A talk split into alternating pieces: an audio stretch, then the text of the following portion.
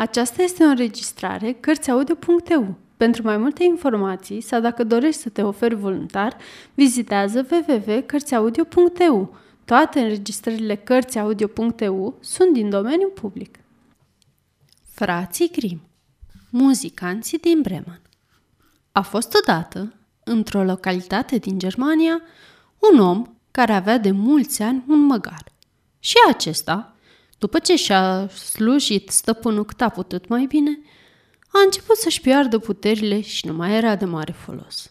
Stăpânul i-a micșorat ainul, iar măgarului îi era teamă că o să fie dat la ecarisaj. Atunci a fugit de acasă, luând drumul Bremenului, unde auzise că un primar angaja muzicieni. În drum a întâlnit un câine de vânătoare, care urla într-un mod strașnic vrednic de plâns. Ce schemune așa l-a întrebat măgarul. Sunt mânia de nedreptatea din această lume, a răspuns câinele. Am îmbătrânit, vederea și mirosul mi-au slăbit și iepurii încep să-și râdă de mine. Stăpânul, uitând cât vânat l-am ajutat să prindă, a vrut să mă omoare. Am reușit să fug, dar cum o să-mi câștig traiul? Ascultă, a spus măgarul. Vino cu mine la Bremen. Acolo se caută muzicanți. Eu am să mă angajez ca bas, iar tu ca bariton. Câinele, încântat de propunere, i s-a alăturat și au pornit amândoi la drum. Puțin timp după aceea, au dat peste un cotoi, care stătea la marginea drumului confundat în mare tristețe.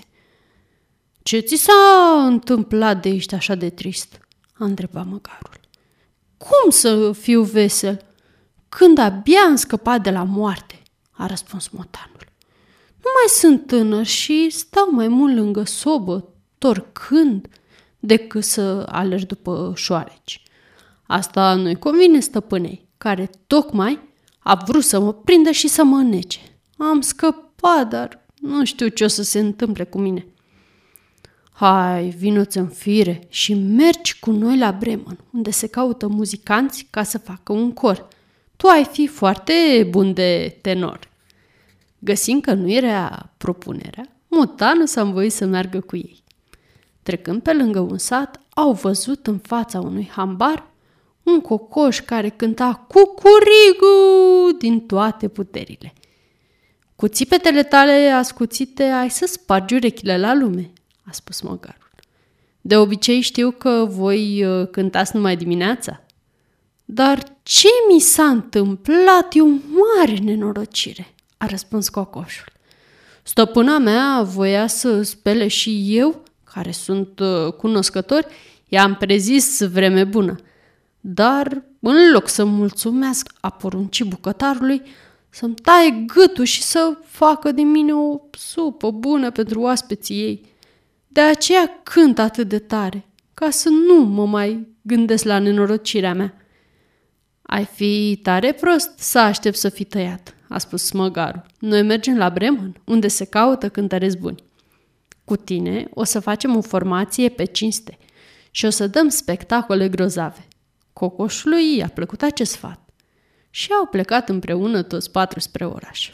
Dar s-a făcut seara și ei nu au ajuns încă în oraș.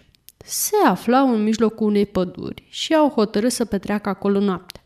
Măgarul și câinele s-au întins sub un stejar, motanul s-a cocoțat pe o creangă, iar cocoșul a zburat până în vârf. Tocmai se pregăteau să-și pună capul sub o aripă ca să adoarmă când a zărit o lumină ceva mai încolo. Le-a spus asta prietenilor săi. Trebuie să fie o locuință, a spus măgarul. Merită să mergem acolo, poate vom găsi un culcuș mai călduros decât aici. Foarte bine, a spus câinele. Poate o să găsesc acolo un os sau două. Așa că au pornit din nou la drum încotro, le-a arătat cocoșul. Când s-au apropiat de casă, au văzut o sală foarte luminată. Măgarul, fiind cel mai mare, a văzut înăuntru o masă plină de mâncăruri și băuturi, iar în jurul ei a recunoscut a fi strânși niște tâlhari. Măcar de-am avea și noi câteva firmituri, a spus cocoșul. Vai, dacă aș mai avea dinții mei din tinerețe, a spus câinele. I-aș pune la fugă pe acești tâlhari și ne-am ospătat noi din bunătățile de pe masă. Poate că totuși am găsit un mijloc să facem acest lucru, a spus motanul, care era cel mai șire dintre toți. Și au întocmit un plan. Măgarul și-a pus picioarele pe pervazul ferestrei. Câinele s-a urcat pe spatele lui.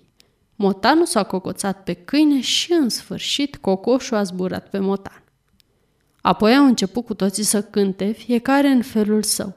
Măgarul zbiera cât putea, câinele lătra ca un apucat, motanul miunea îngrozitor, iar cocoșul cânta cât mai sonor, Cucurigu!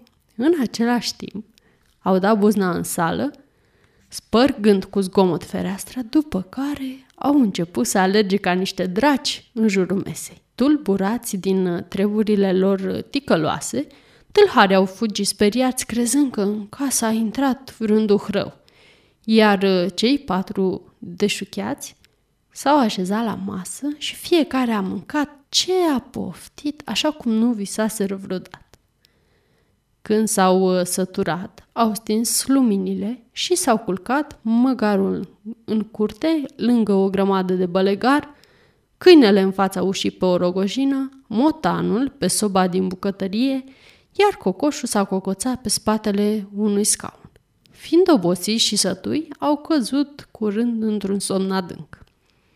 Către miezul nopții, tâlharii s-au apropiat de casă și n-auzind niciun zgomot, s-au gândit că s-au speriat degeaba.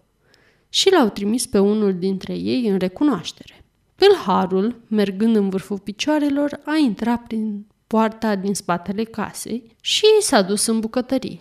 Acolo a luat un chibrit și, luând ochii strălucitori ai motanului drept două bucăți de jar, a apropiat de chibritul ca să reaprindă focul. Dar, uh, neplăcându-i deloc acest lucru, motanul i-a sărit în față, scuipându-l și zgârindu-l. Tâlharul a crezut că are de-a face cu diavolul și a luat-o la goană. Când să treacă de poartă, s-a împiedicat de câine și acesta și-a înfipt dinții în picioarele fugarului.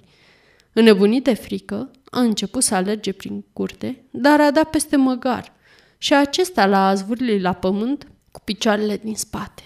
Trezit de zgomot, Cocoș a început să cânte un cucurigu răsunător. Ridicându-se de jos, tâlharul a reușit cu greu să ajungă la tovarășii lui, cărora le-a spus Nu mai e chip să ne întoarcem în casa aceea, pentru că e plină de duhurele. În bucătărie, o vrăjitoare m-a scuipat în obraj și m-a zgâriat. În fața porții, un diavol m-a mușcat de picioare. În curte, un monstru mi-a dat o lovitură de măciucă, în timp ce dinăuntru o altă vrăjitoare striga Aduceți-l pe pungaș, aduceți-l pe pungaș. Tâlharii, băgați în sperieți, nu numai că nu s-au întors la casa lor, dar au părăsit și pădurea. Cei patru muzicanți ai noștri s-au instalat în foie în casă, unde aveau uh, provizii din berșug și au descoperit bogății cu care au făcut chiolhanuri în toată viața lor. Sfârșit!